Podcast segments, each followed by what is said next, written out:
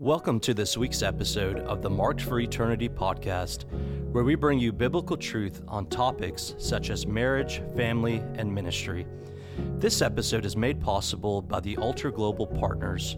To find out more information about the Altar Global, please go to thealtarglobal.com and make sure to follow us on Facebook, Instagram, YouTube, and TikTok. Here are your hosts, Jeremiah and Paul Johnson. Welcome to the Marked for Eternity podcast. This is one of your hosts, Jeremiah Johnson, and I have here with me. Hey guys, what's going on? This is Paul. Paul, it's so good to have you back in the studio. I know that we've had several different uh, podcasts where we've interviewed different guests from around the nation. I really enjoyed having Barry and Diane Nichols here, had some great conversation about healthy marriage and parenting. If you're listening today, I want to encourage you to perhaps go back and listen to some of the recent uh, podcasts as we're uh, continuing to uh, go after some of these topics.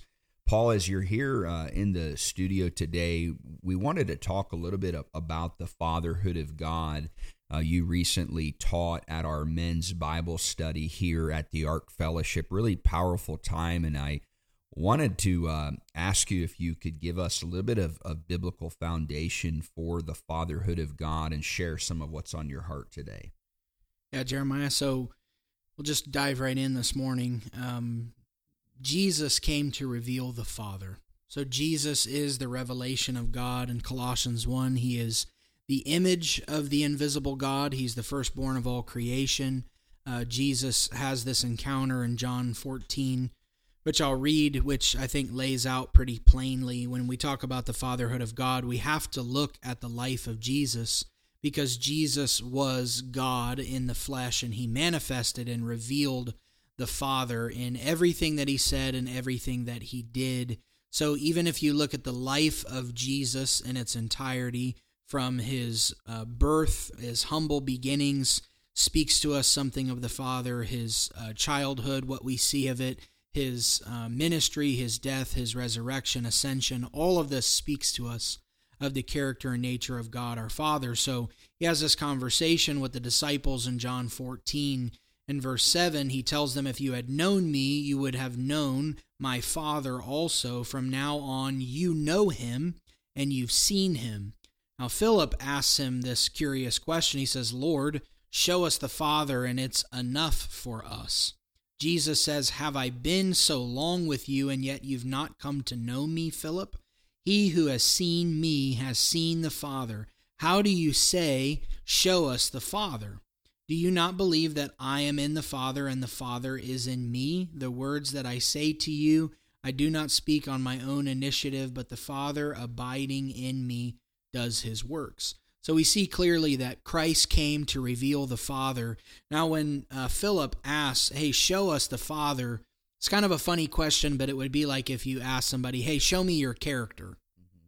Well, you can't necessarily do that. Character is something that you demonstrate, that you manifest. So Jesus is wanting the disciples, and namely Philip, to understand I've revealed the Father to you. I've shown him to you. He's abiding in me, and I in him. His works are being manifested through me. We understand also from John's gospel that Jesus said nothing of his own initiative, he did nothing of his own initiative. He was constantly manifesting and demonstrating the fatherhood of God to us. So we grow to learn in our Christian journey. God wants us to know that He's a father, that He's a good father, and that before even God was a creator, He was a father. So his fatherhood is eternal. Before the foundation of the world, you had God the Father, God the Son, and God the Holy Spirit as a trinity, as a family, um, as the the God three in one, eternally existing before all things. And so God the Father, and understanding that God isn't just God, but that He wants us to know Him as Father.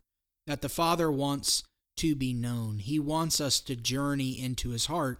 So it was A.W. Tozer who said that the most important thing about you is what you think of initially or firstly when you think of God. So that brings into light our concept or our idea. What do you think of when you think of God? While you're sitting here listening, I'm talking about Jesus revealing the Father. It's hard not to hear the word Father and not think of your own father, not think of your own journey, your own family. All of these words, uh, they can actually become triggers for us. And um, therein lies the, the journey is to see God for who Jesus revealed him to be and not just for uh, our perception of him or who we want him to be or who our father was.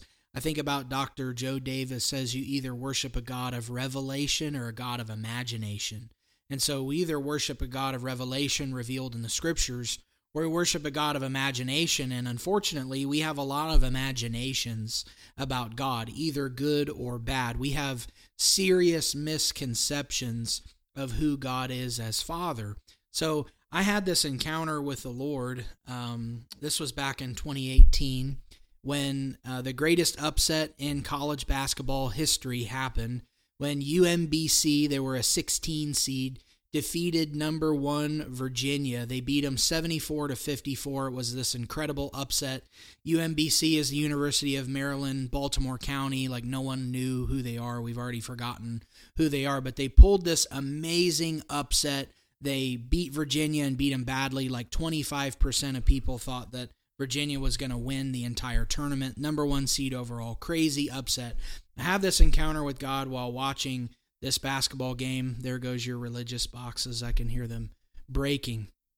Have this encounter, and the coach, Ryan Odom, says after the game in the interview, his team has just had the ultimate victory and success. Nobody picked them to win.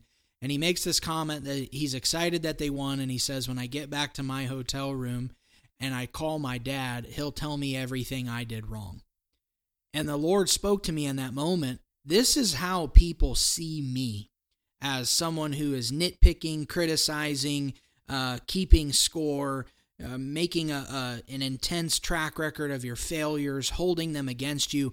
That's not true. That's not the Father that Jesus represented and manifested to us, but that's a Father that we imagine, that we've projected onto Him as those experiences and those concepts of God. So before I lay out uh, quite a few misconceptions of God the Father, Jeremiah, I want to just give you an opportunity to comment on how you have seen in your own journey or personally or in the body how misconceptions of God as Father are damaging or hurtful or lead people astray. Have you seen that? Yeah, as you were talking, I was actually thinking about Darth Vader when he said to Luke Skywalker, I am your father.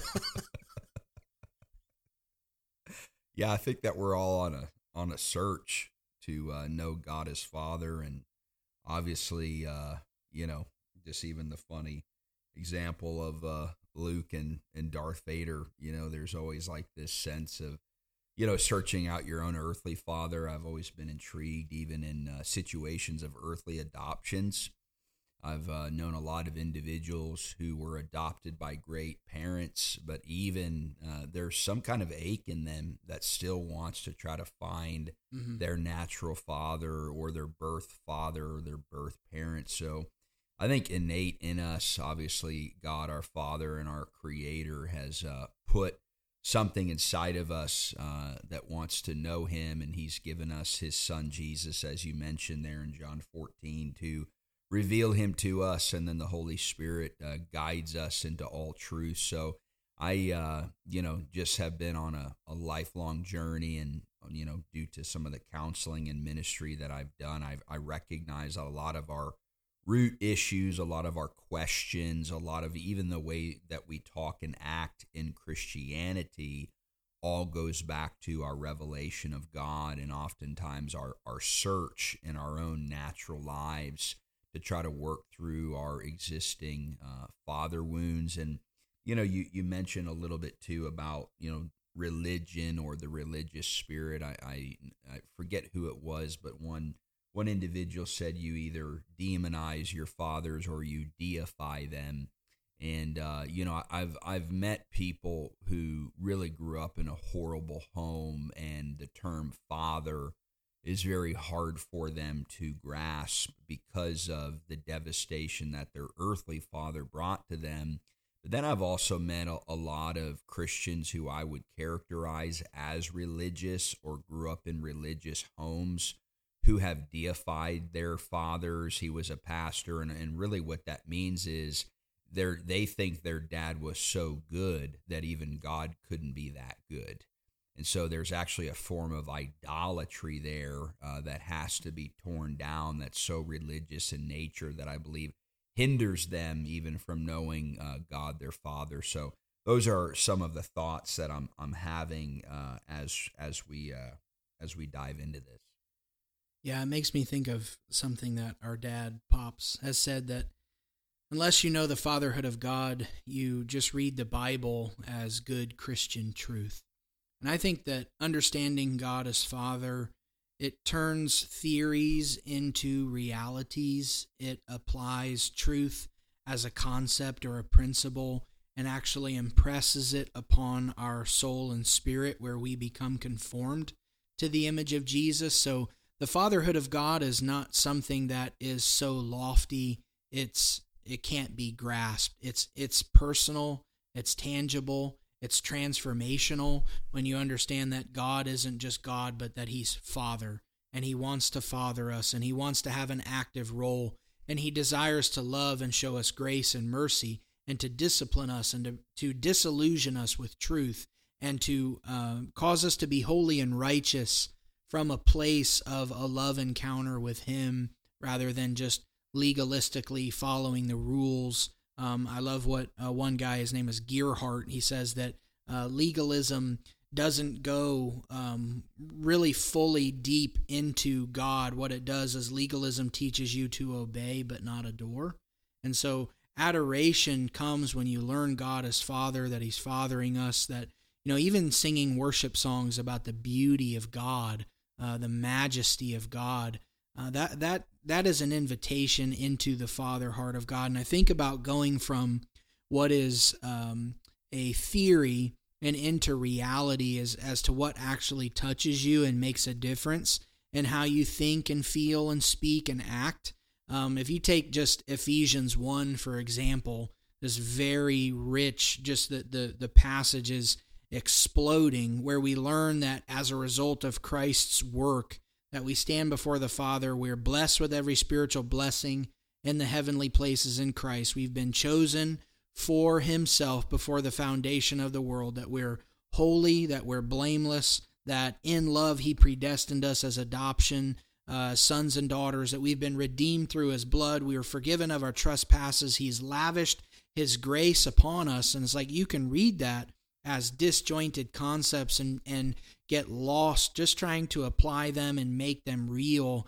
And I think understanding that God is a father, that he's a relational God, and that he wants to walk with us and talk with us and teach us and train us just the way that uh, maybe our earthly father did or didn't, uh, that God the Father comes to fill in all those gaps. And so essentially, uh, the Lord himself has to reparent all of us like you said, whether good or bad, and bring us into the knowledge of the truth. And that's how we grow up in maturity. You know, you can't grow into maturity without a father.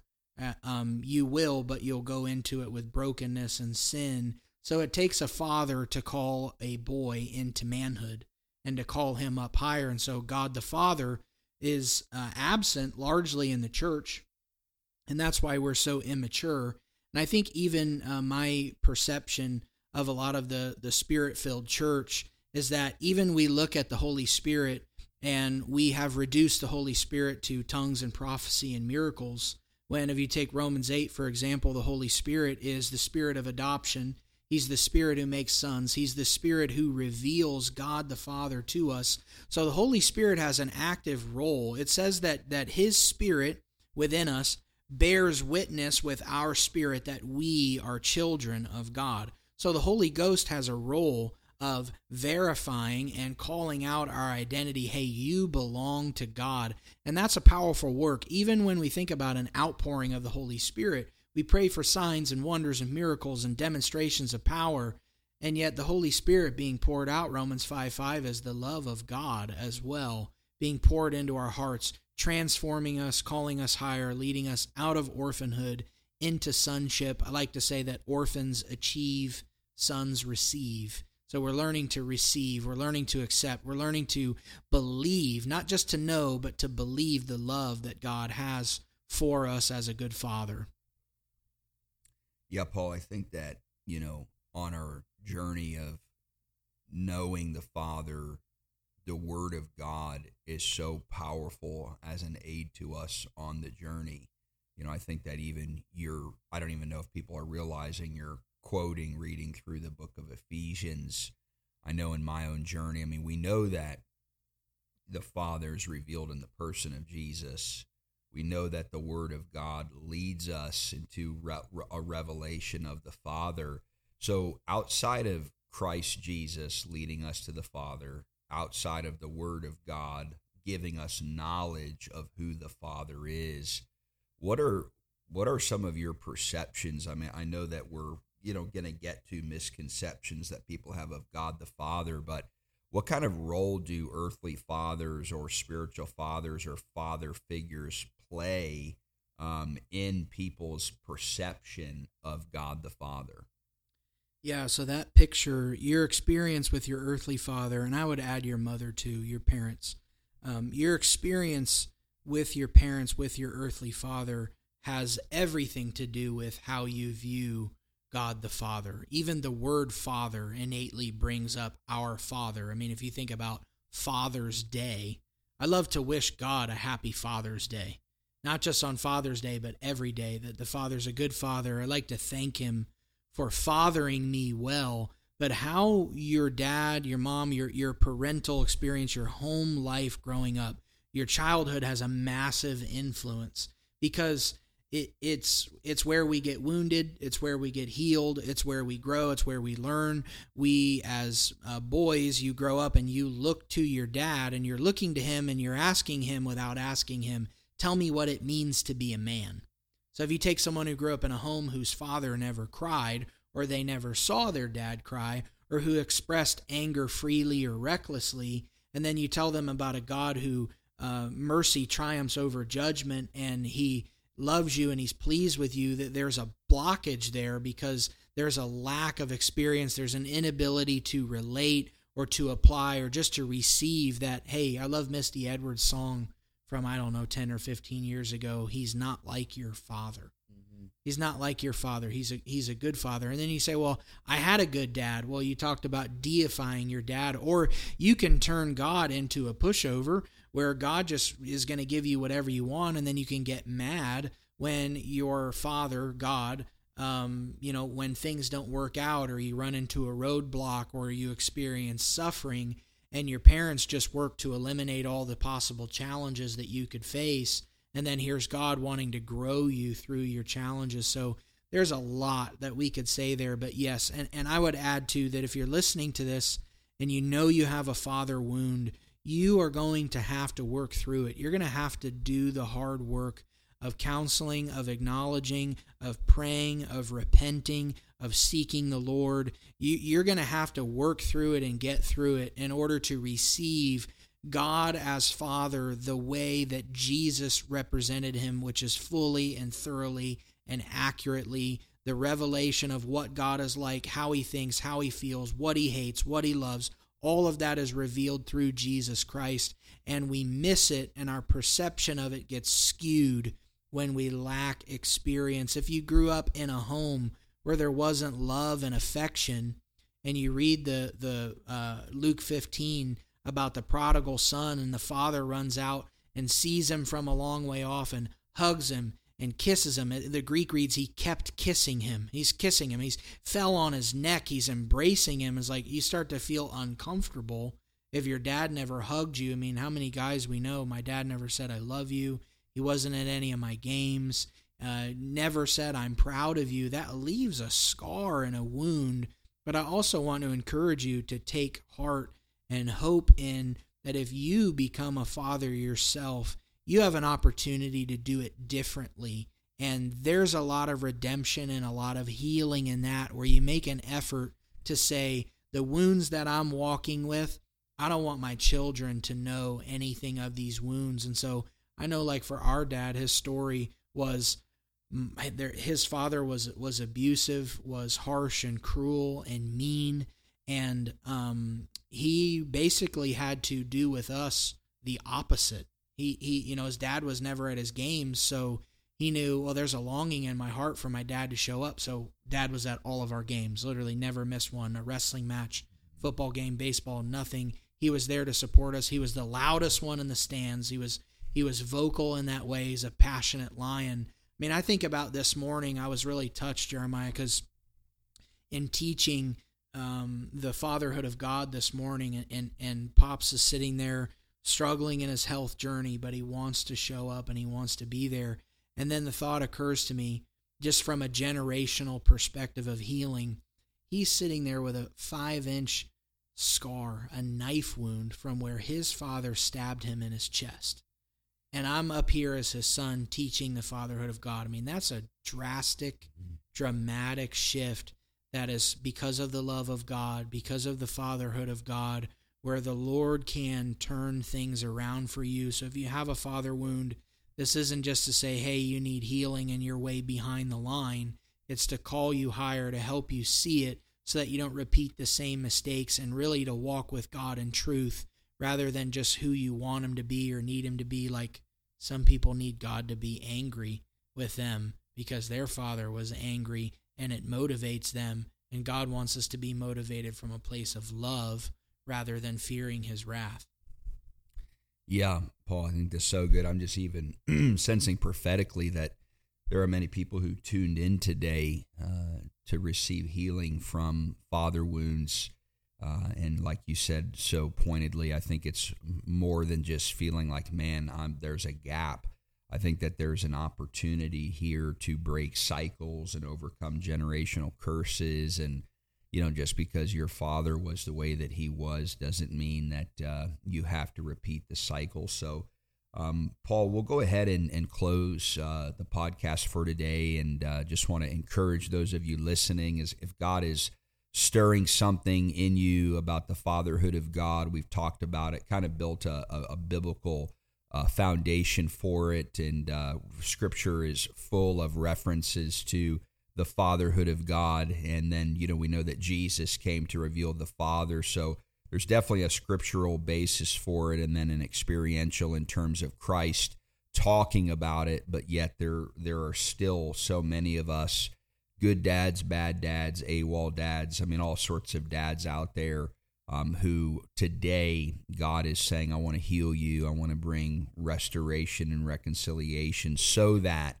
uh, you might bring an impact to the world around you. So, Father, thank you for today. Thank you for the listeners. Lord, thank you for the journey. Even Paul and I have been on as brothers uh, with an earthly father, Lord, who was uh, just uh, grew up in, in a horrible home. And Lord, you uh, brought deliverance and healing. It, it, it was a process just uh, pray, Father, for those listening today, Lord, that we wouldn't be too hard on ourselves, Lord, that we wouldn't be riddled with guilt and shame and condemnation. But Father, thank you that you just reach out your hand to us and walk with us, even if it's just baby steps. I just really hear that in my heart for some somebody listening. Uh, you you've been sexually abused, and I really just feel like the Lord is saying, just baby steps, just just one one little foot in front of the other is going to get you on your healing journey.